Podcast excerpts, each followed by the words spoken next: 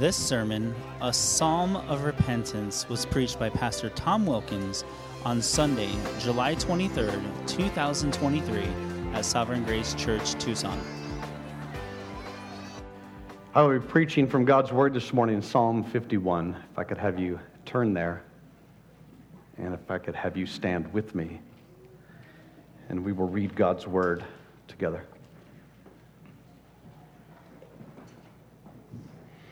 Psalm 51.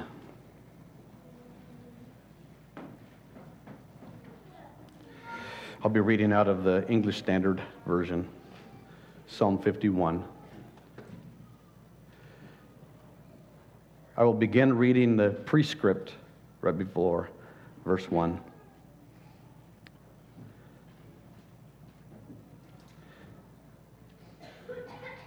To the choir master, a psalm of David, when Nathan the prophet went to him after he had gone into Bathsheba.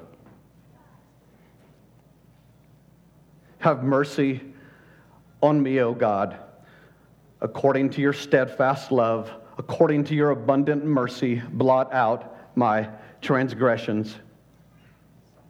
Wash me thoroughly from my iniquity and cleanse me from my sin.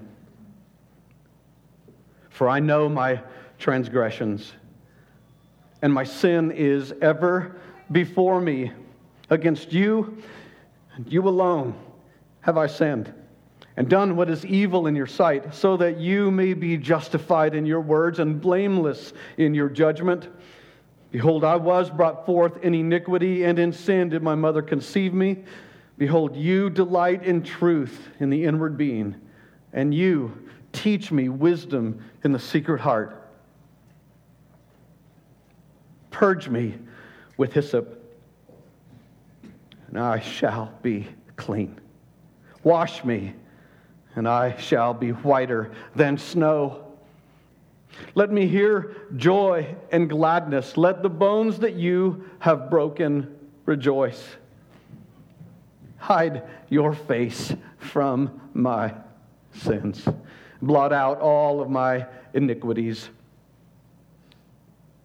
Create in me a clean heart, O oh God, a new re- and renew a right spirit within me. Cast me not away from your presence, and take not your Holy Spirit from me. Restore to me the joy of your salvation, and uphold me with a willing spirit.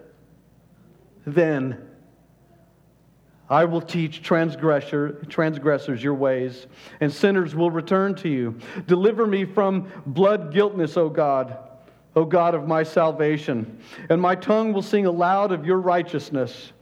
O Lord, open my lips, and my mouth will declare your praise. For you will not delight in sacrifice, or I would give it. You will not be pleased with a burnt offering. The sacrifices of God are a broken spirit, a broken and contrite heart, O God, you will not despise. Do good to Zion in your good pleasure. Build up the walls of Jerusalem. Then will you delight in right sacrifices, in burnt offerings, and whole burnt offerings. Then bulls will be offered on your altar. You may be seated. The Lord's word. Let's pray together.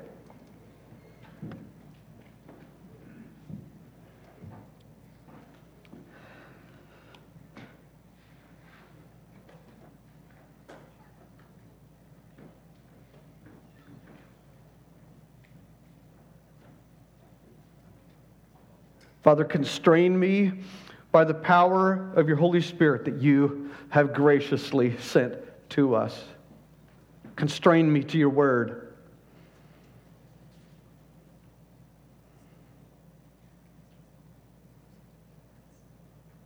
Constrain me to your Son. Help my thoughts always have your Son, Christ, in view. God, I pray for all of us as we hear your word.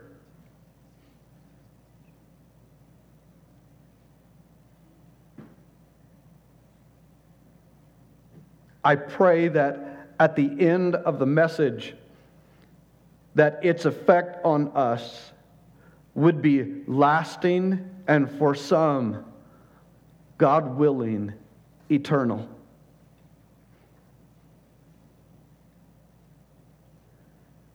Be merciful to any person present that is lost in darkness without you. Be gracious to your children that are present this morning as well and teach us your ways. Jesus, be magnified, be lifted up. Receive all our worship. And it's in your name, Jesus, we pray. Amen. Amen. Oh, I remember uh, an afternoon a number of years ago. I was trying to run calculator through my head as soon as that came out of my mouth, and that is not going to work well because I don't carry a calculator in my head. But I remember the afternoon I was I was 19. It was 1984, and it was in the month of August. And I was in my bedroom, one of my favorite places to be as a teenager. Um, I had huge headphones on, and I'm sure I'm listening to Toto. I only had like two albums back then, and it's just screaming in the headphones. And I, I remember my mom stepping into the bedroom, and I've never seen the look on her face before. And she came and I pulled off the headphones, and she fell at the foot of my bed and said, The doctor just called. And it's confirmed your dad has cancer.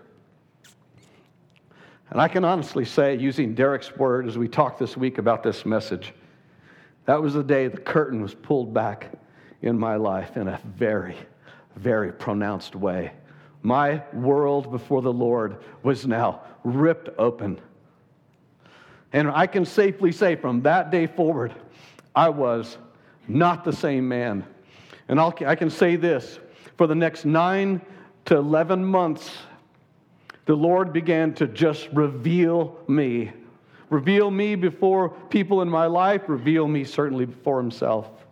I desperately needed the Savior. Maybe I was saved already. What's your testimony like? I could tell you that day, I saw my need for Him, and progressively for months saw my need for Him. The night after Dad died, during that time, Lisa and I had got back together. So, my wife now, she's my high school sweetheart. We dated. I was a serial dater, one of the things being revealed during that time. And Lisa and I were finally back together that year. And she's my witness. The night after uh, Dad died, what an amazing night.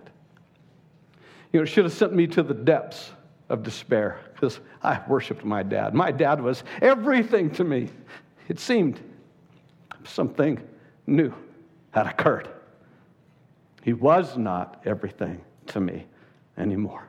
And I remember that night at my girlfriend's house, laying on the couch and just crying out to God for salvation, for mercy, for forgiveness. I knew that night I was his.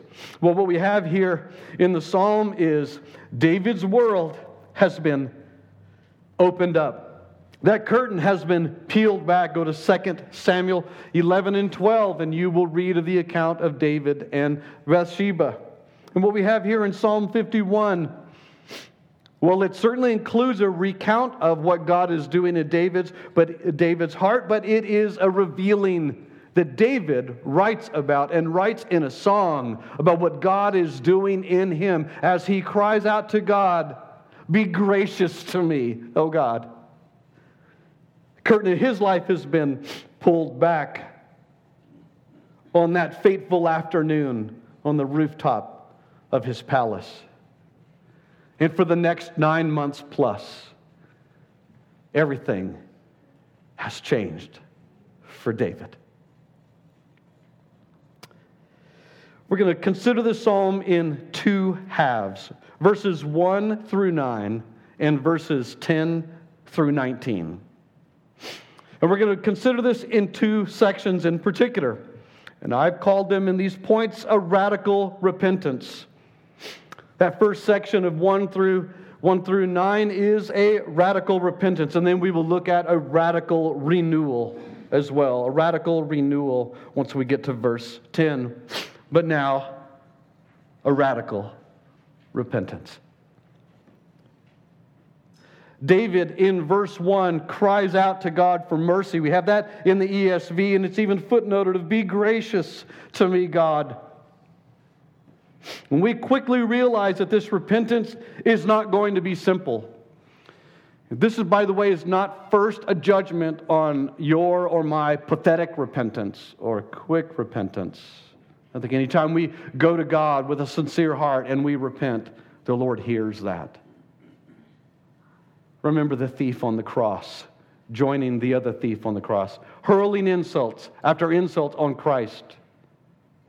And in a shocking, brief moment, realizes who is being crucified next to him, Jesus. He even talks back to the other guy. They were both originally insulting Christ. He said, you and I, we are getting what we deserve. But the curtain had been turned back in this man's life. And he, in a brief, super brief moment, says, Jesus, remember me. When you are in paradise, remember me. But what we have here is a lengthy repentance. David goes on at length and in depth, and he seeks God's forgiveness, and it certainly reveals this man and it teaches us. So there is a providential exposing of this servant of God, this king of God, who Jesus shares the bloodline with. Jesus, the king, shares the bloodline with this king, who in this moment has so grievously sinned against God and now using, again, Derek, if you say things to me, I'm going to continue to quote you. He puts on a clinic of what repentance could be like for us. And he goes on at length. God's pardon he calls out for. And he goes on at length. He's looking for a radical repentance. You and I, at times, we've heard this before. Well, sin is sin. Almost in a way when we've heard a friend or a family member say, well, sin is sin. So, I mean, forgiveness is the same. Actually, the scripture says something radically different, and we discover that. Sometimes we'll use that as even a just get over it. Sin is sin. But one sin is not simply the same as another, they vary at times in gravity and quantity in both light and grievous consequences that follow. And the resulting damage at times is little, and in some cases, seemingly almost irreparable and lifelong. If you don't believe me about the gravity of sin being different, let me peel back a little bit of my story before that moment after high school. In junior high, Ricky Alcantar, my friend in El Paso, said I should write a book about my experience in junior high. And actually, whenever I thought of this, I thought, no. Well, bear with me just briefly.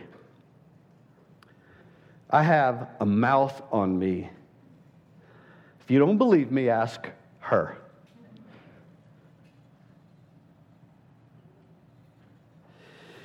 And for me, privately, I could be in traffic. Someone cuts me off, and I could just blurt out like instantly, You dummy. That's sinful. There's some weight to it.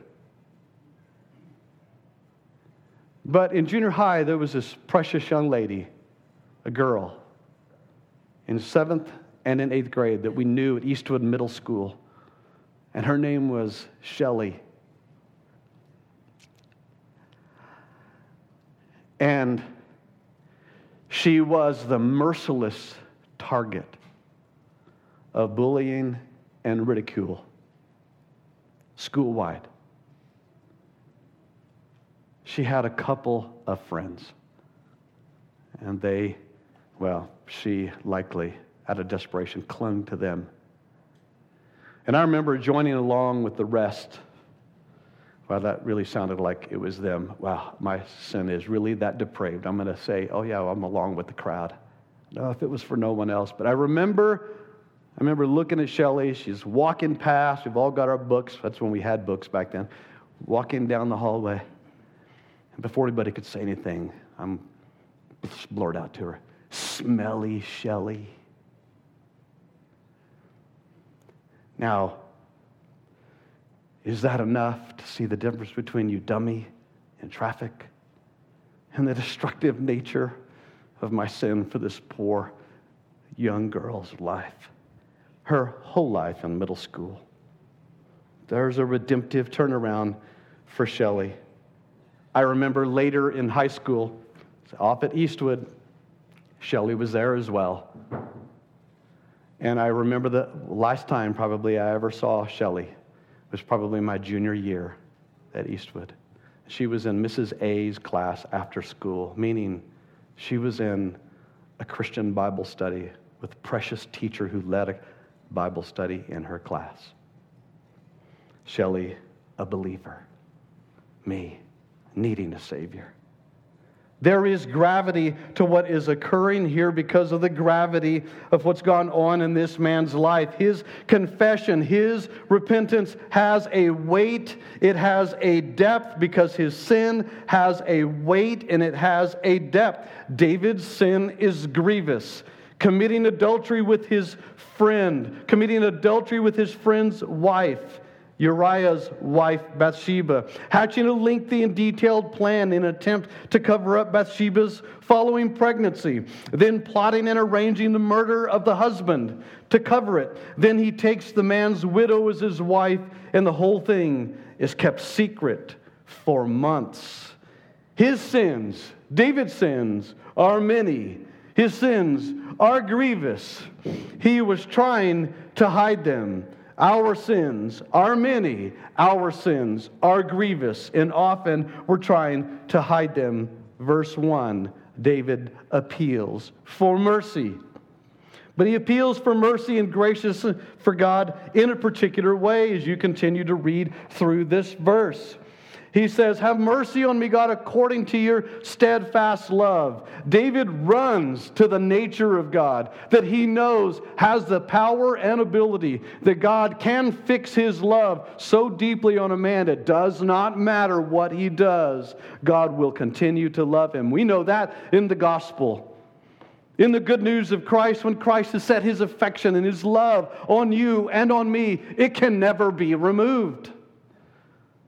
David, hoping this is the case with God, appeals to God's forgiveness according to his loving kindness, his steadfast love. And then this very next phrase, according to his abundant mercy. Not just mercy, but abundant mercy. I love what the commentators so help on this one is it is a plurality of mercies.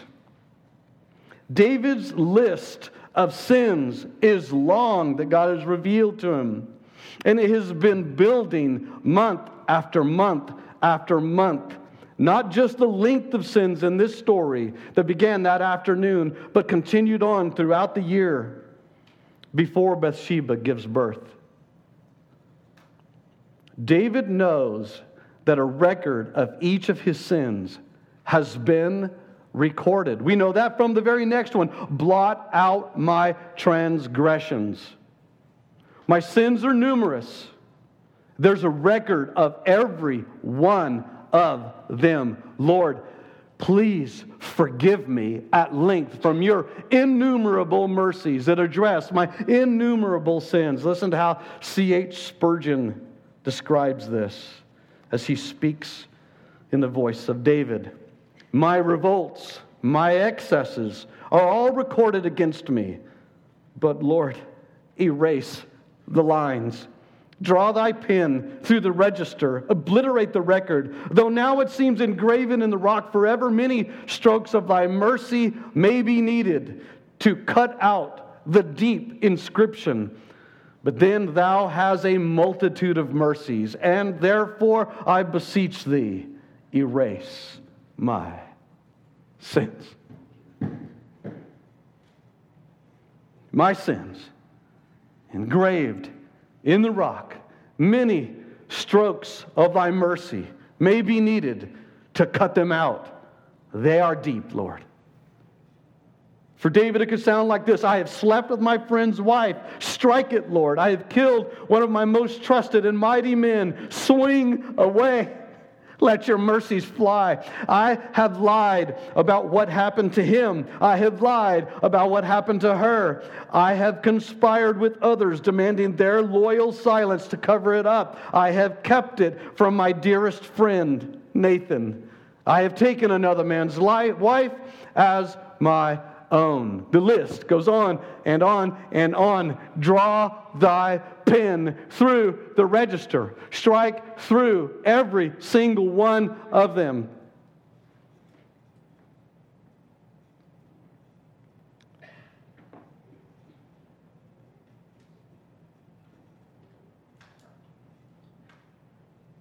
Have you been waiting to repent?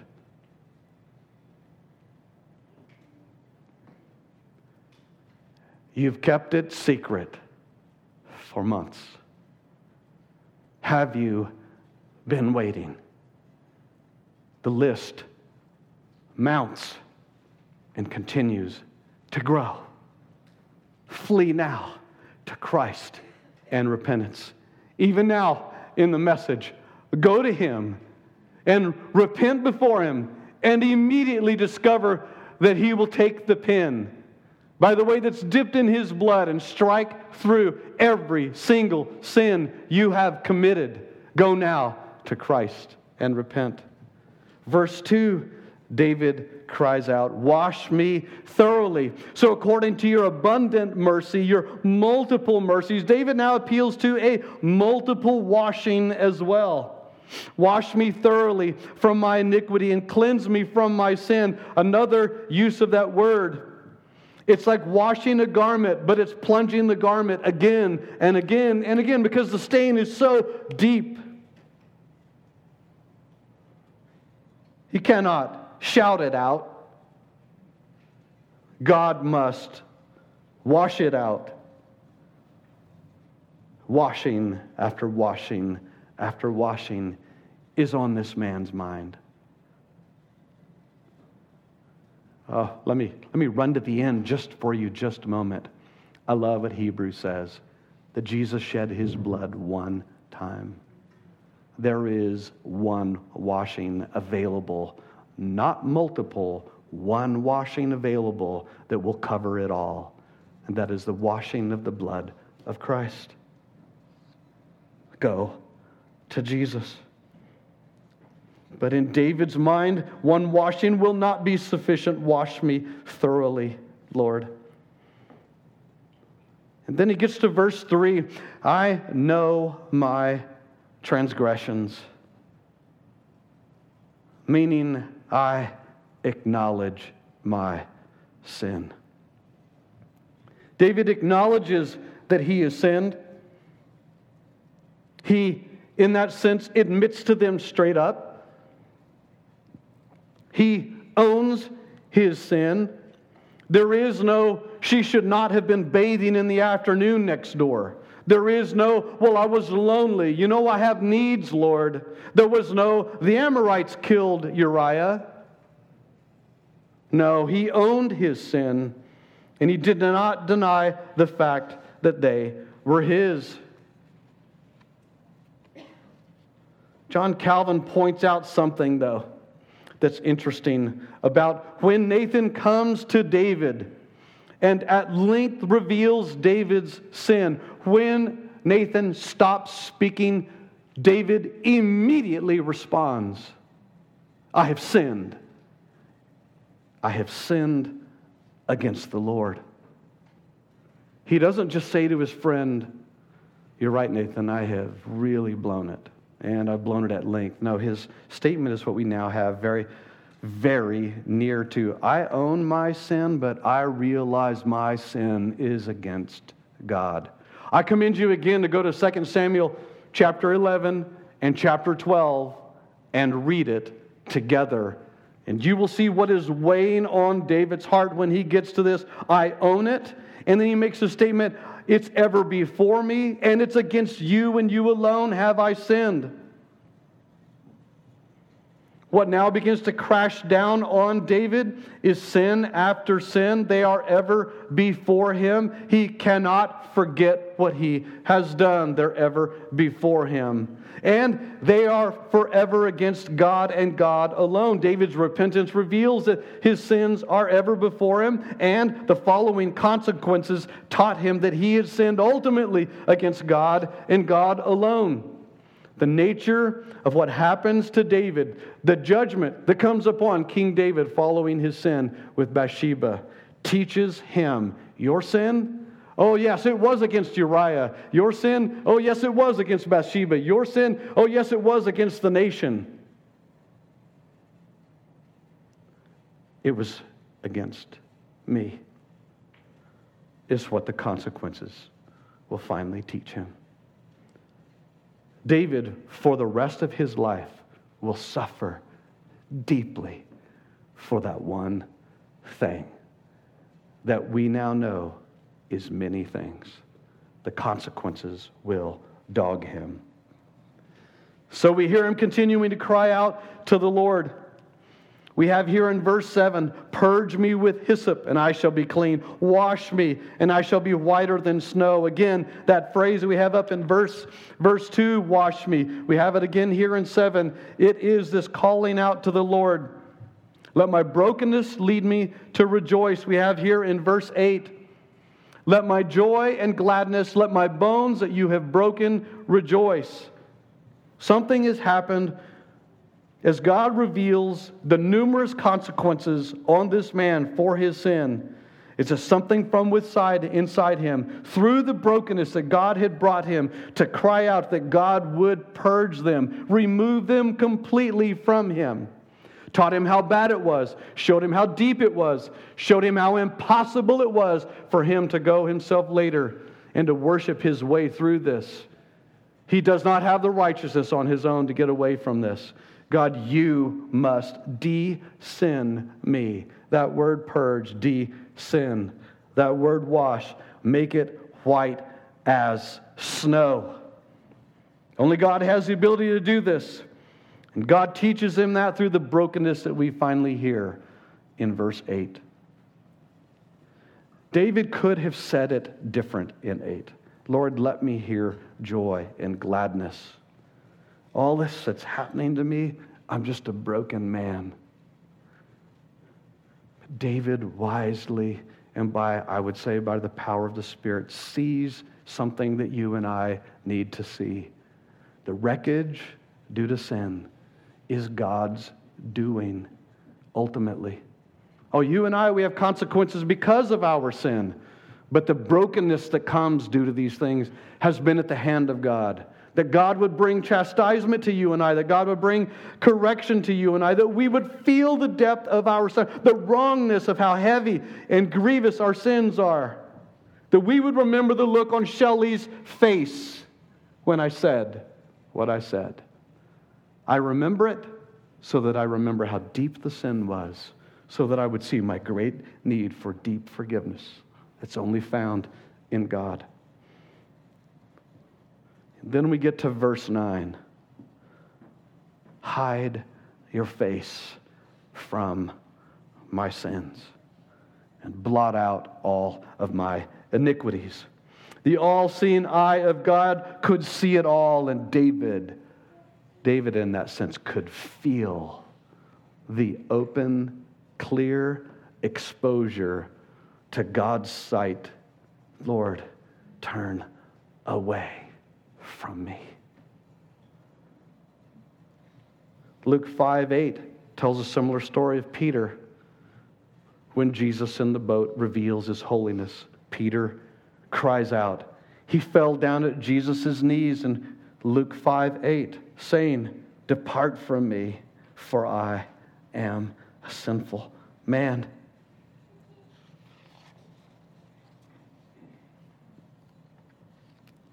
Our shame is completely exposed by God. You and I are not committing things in secret that are not seen. They are all seen and they're wide open in God's vision. Do you know that? David's life teaches it so. But hear, hear this. In David's radical repentance, he calls out for these things that only God can provide and finally would provide through his son, Jesus. Hebrews 11 13 can describe David when we hear in that passage. Have you, David, having seen them, not saying David, but saying this in Hebrews 11 13, having seen them and greeted them from afar, David begins to taste of something that is coming one day, one day, and not too long in the future could only long for this in salvation that would finally come in the appearing of Lord Jesus Christ. Hebrews is revealing that you and I now experience what David is longing for in this moment. Lord, forgive me. Forgive all my sin. Hide all my sin from you. Turn your face away from me, and we find out that is only finally found in Christ.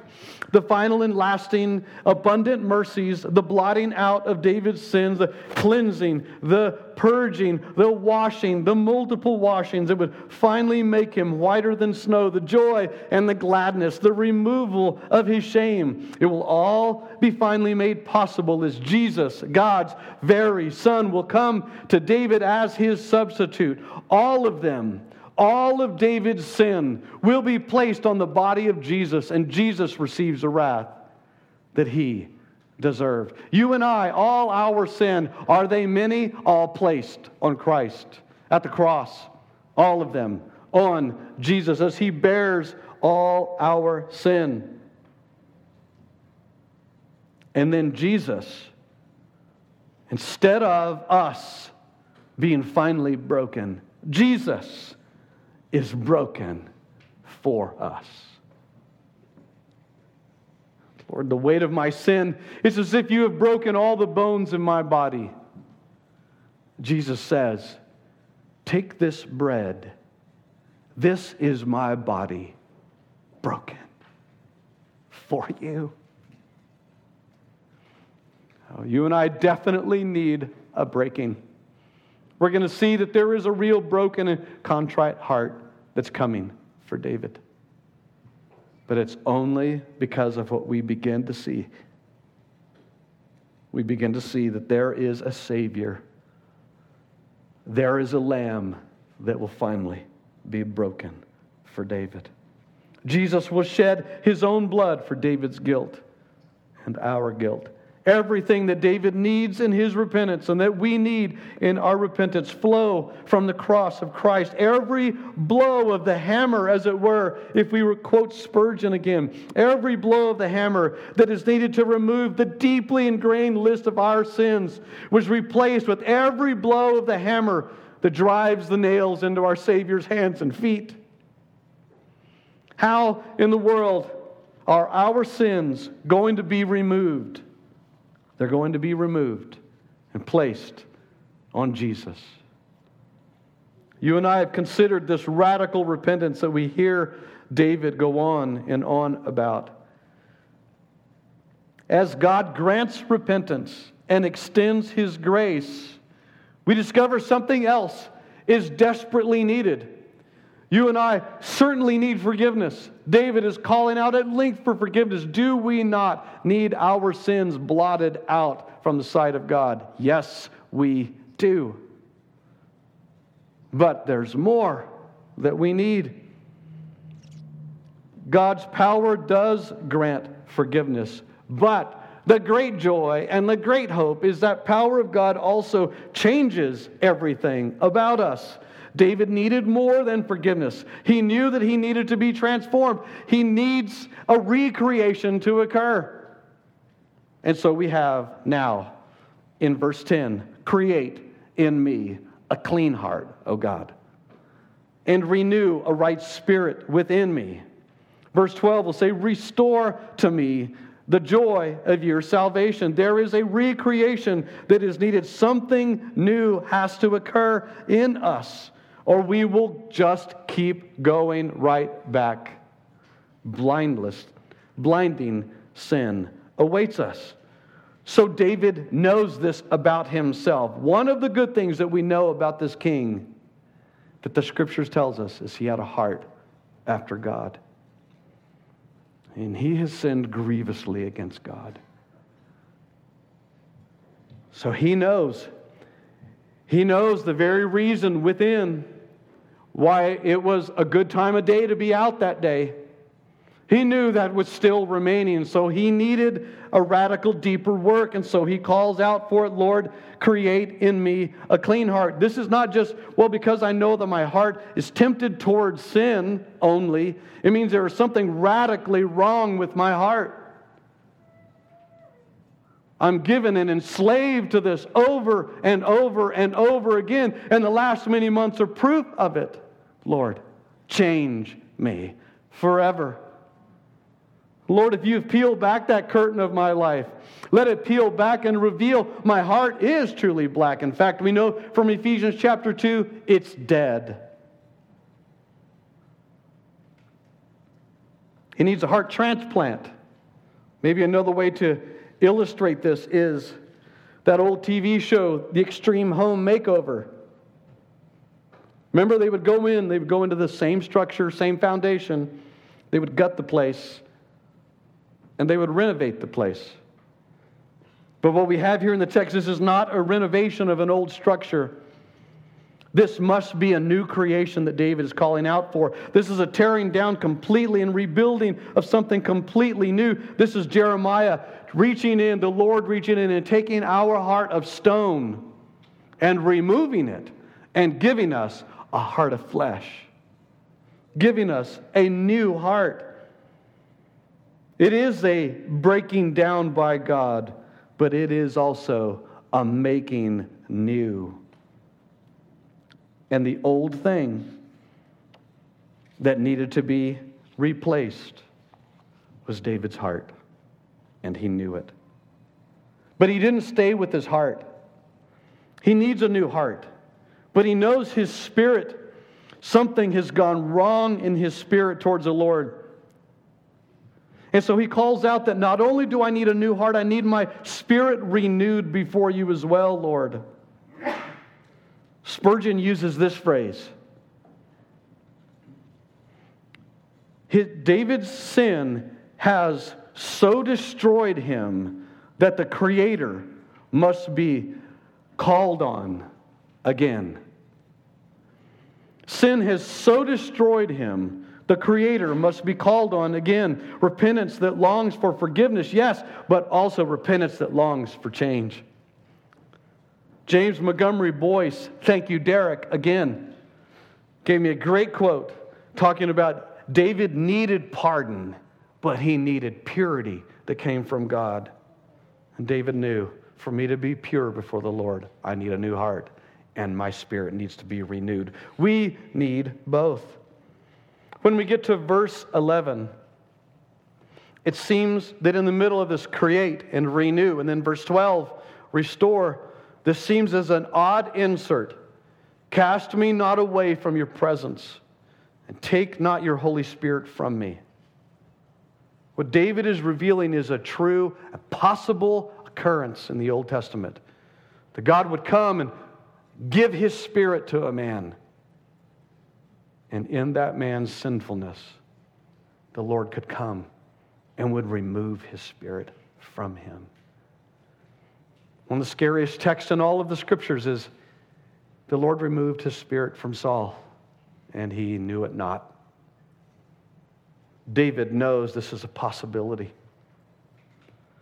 But you and I know something radically hopeful. The Old Testament, this is a possibility. David would cry out, Lord, stay with me. Don't let me go. And you and I would cry out the same thing, would we not? It's almost as if you and I could get to this and say, Lord, please, I know this is bad. I know I want and I need your forgiveness, but Lord, don't leave me. Stay with me. the New Testament hope is He will never leave you. Something radically has changed. Jesus making a statement, and now we begin to taste of a little bit of that truth that is an amazing, deep truth. It is better that I leave because I will send my spirit to be with you. And we will discover the truth of the gospel is God's Holy Spirit present in the believer's life is an amazing miracle and is an eternal reality. He will never remove his spirit from you. How far have you fallen from God in repentance and in his forgiveness? He gives you his spirit to never be removed. That's better. He will not cast us away from his presence. God will not take his Holy Spirit from us. I grew up in a staunch legalistic church. My view of God is he was constantly frowning on me, just waiting for me to blow it again. I know that sounds weird for me to say, because by the way, I'm going to blow it again and again and again. So God's countenance towards me is always fixed and against me. But the joy is his smile and approval and love and pleasure is fixed on me. It's fixed on you in the gospel. What David is crying out is now a New Testament promise for you. God's smile, God's joy, God's happiness permanently affixed on you.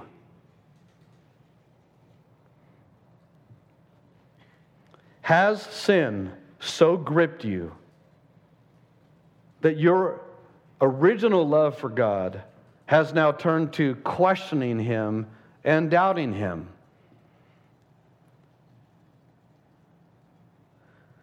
Verse 12 Restore to me the joy of your salvation.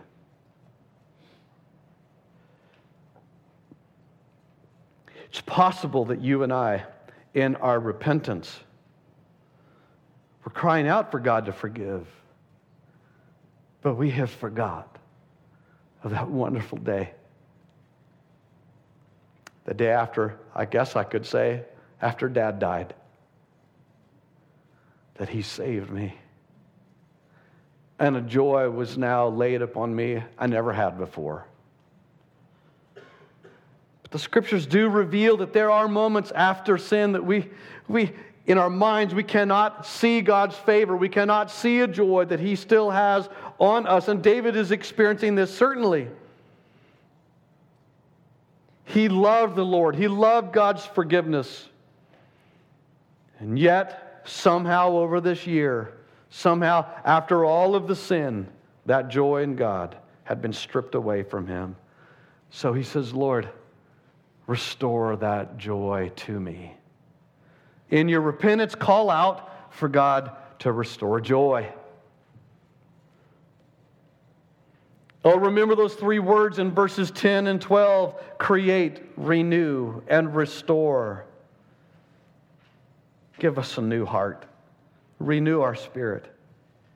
But Lord, also restore joy to us. The extraordinary nature of David's repentance matched the extraordinary nature of his sin.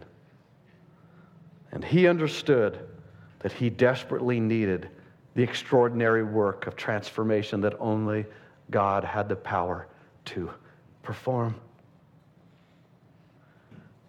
Now, read with me verse 13. Then I will teach transgressors your way and sinners will return to you. Now, this seems like a strange change.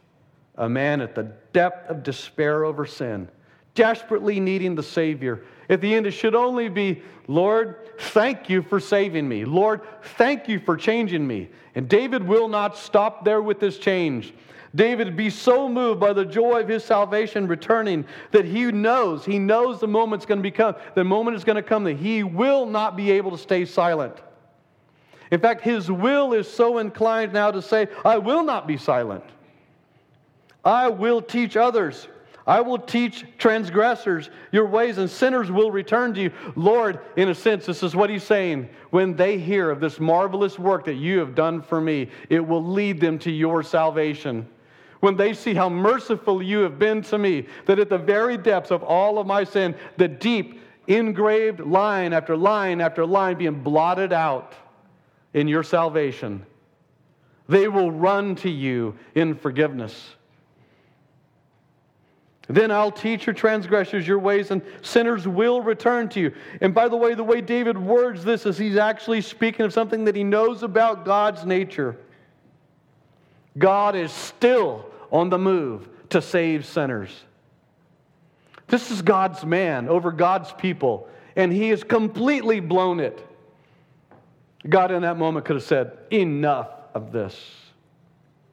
People are sinning against me. And now even my man is sinning against me. Enough of this.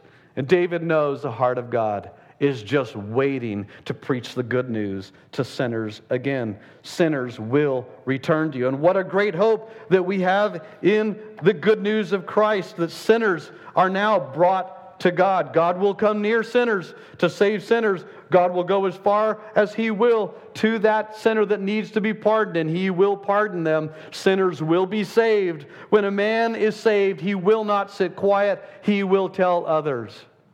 How will they believe if they have not heard? Well, David is saying, Well, then I'm going to speak aloud about your great salvation. Spurgeon makes this statement A great sinner, pardoned, makes a great singer. I love it. So look, if, if an 18, or excuse me, a 19th century um, Baptist preacher is encouraging us to sing, that's pretty impressive. We could just sit quietly and believe in all of the being called by God and all of the reformed beauty of the doctrines, of the beautiful doctrines that we believe. But Spurgeon is saying something true about what we have in the very next thing. Listen to how verse 14 is written. It is so bad, the sin is so bad, David knows this. Deliver me from blood guiltness, O Lord. David's sins are numerous, but at the core of them are two in particular adultery and murder. Adultery and murder that call for a man's blood according to the law. David literally is saying, God, you have every right to spread my blood out on the ground right now. Bring the executioner to me, drain it all out. You have the right to destroy me completely. And so he calls out to the Lord and says, Deliver me from blood guiltness, O Lord, O God of my salvation. He knows there is no one who can save him except for God, and my tongue will sing aloud of your righteousness. Meaning, David literally is saying, Lord, you have every right to destroy me, but don't destroy me. Don't spill my blood, and I will sing of that. That is a strange song for sure. God should kill me. I don't even know how to write the melody because I'm not a musician. God should kill me, but He hasn't. He has sent His Son to die for me. Let's sing. And David says that. Oh, you, you guys know that David loves to sing. It is certain that David is saying, I'm going to go back to doing what I love. But it's more than that. He's saying, the depth of my sin is so deep, but the depth of your mercy and your grace and my pardon is so good. It is so big. It is so immense. I cannot stay quiet. And he goes on, Lord, open my lips and my mouth will declare your praise. I will open my lips and my mouth will declare your praise there is a real noisy celebration that David is going to lead. I, I, could imagine that if, honestly, if David, King David walked in the building, one, we would all freak out that he actually is alive and in the building. But if he came in, this is what he would say. He would say, Sing. Do you not know how bad the sin is? And do you not know how precious the blood of Christ is? Sing. Sing. This is what David is saying. Open your mouth don't stay quiet about this. By the way, you and I need to hear one another sing. I love my wife's voice when she sings, reminding me out loud how good the Savior is, how merciful He has been to me. Oh, if I just for a moment begin to recount the numbers of sins I've committed against God and the numbers of all of them and more that I don't even, I'm not even aware of, and He has saved. Oh, how I need to hear the saints around me sing. I need to hear Isaiah's untrained male voice singing those hymns to me in the back of my head. I need to hear that. I need to stand next to Tim and almost get knocked out with his hands raised as Tim marvels at the Savior who has saved him. I need to hear that. I need Rick. I need, I need Brett. What's your name? Derek, whatever we're calling you today. We're going to switch your names. We need you guys to sing to us. But sing about this. And verses 16 and 17 remind us all our religious activity, all of our community group attending, all of our prayers, all of these things is not what the Lord delights in if our hearts are not broken before Him. Oh, there's a beautiful direction this is taking us now to help us understand well, what will be our nature in worship? Here, verses 16 and 17. For you, Lord, do not delight in sacrifice. I'm thinking the Lord is the one that set that up. Lord, you don't delight in that, or I would give it. And I'll bet if there was anyone who knew how to walk through the sacrifice, it was David. And you, you will not be pleased with a burnt offering. The sacrifices of God, verse 17, are a broken spirit and a broken and contrite heart. God, you are not despised by these things. I mean, God doesn't despise those things. The Lord delights in a broken, contrite heart. That doesn't mean a quiet, somber heart. That's not the explanation of the text. It means in our singing, in that noisy celebration, what the Lord is hearing and makes it through the gates of heaven, if we could describe it that way. And they get to his ears, if we could say that. Is a heart that says, Lord, I so need you. My sins are great, and I have you because your Savior has been so great. You have come to me in mercy. Now help me repent again, Lord. Oh, the Lord delights in that. In fact, he'll even go on to say that he delights in the sacrifices and the burnt offerings again. But hear how he states it in verse 18 and 19. Do good to Zion in your pleasure. Be good to your church, Lord. Build up the walls of Jerusalem. Then will you delight in right sacrifices, the burnt offerings, whole offerings the bulls will be offered on your altar. When the people of God, when the church of God point to the Savior who was our sacrifice, and they say, I need him. He's delighted. When we confess our sins and the depth of those sins before the Lord, we call out to the mercy of God that only He can do. He loves a broken and contrite heart. I think a better way for me to say this is he only delights in what he can do. You and I cannot make this right before the Lord. But sinners are forgiven by him. Sinners are given a new life from God. We are moved from sinners to sons and daughters who bring him much delight. This is only something God can do, and he delights in it. How are you and I going to have a broken and contrite heart? Verse 17 is not possible without verse 8. Because the Lord is the one who breaks us. The Lord is the one who humbles us. The Lord is the one who makes us contrite before Him. This is not just stepping on us and just shoving us down, it's humbling us to where we can look up and say, Lord, you have done this. You are the one who has come and has made me broken before you, who has made me humble before you. God, you delight in only what you can do. Now, for you and I, we must remember this is only found at the cross.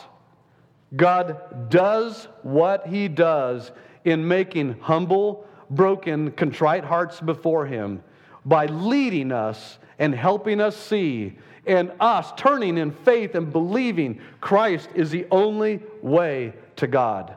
How are you and I going to be pleasing before Him? Where is our brokenness? Where is our humility going to take us? It's going to take us to Christ and says, You are the one who can save. You are the only way I can be saved. So for you and for you alone, I put my faith in. Now, if I could have the band come up, we have set you up by already singing the song, unless you guys changed it. You changed the song. So we're going to trust that we're not going to set you up because your pastor, our lead pastor, has changed the song. So hold on, where's my pen? I'm scratching it in my notes. Remember, we sang earlier, Happy Day? Well, we're not going to sing that now. oh, but we are going to be happy. That's for sure, right? Why are we happy? Because the hammer swung and it has blotted it all out. We will sing of God's great grace and mercy. The very grace and mercy that have been abundantly given the record that has been canceled. We have been thoroughly washed, and now in God's eyes, a crimson color now has a view before him as white as snow, our blood covering our, I'm sorry, Christ's blood covering our sins. Our repentance granted, a new heart given. So let's sing. But let's sing. Broken, contrite, and happy.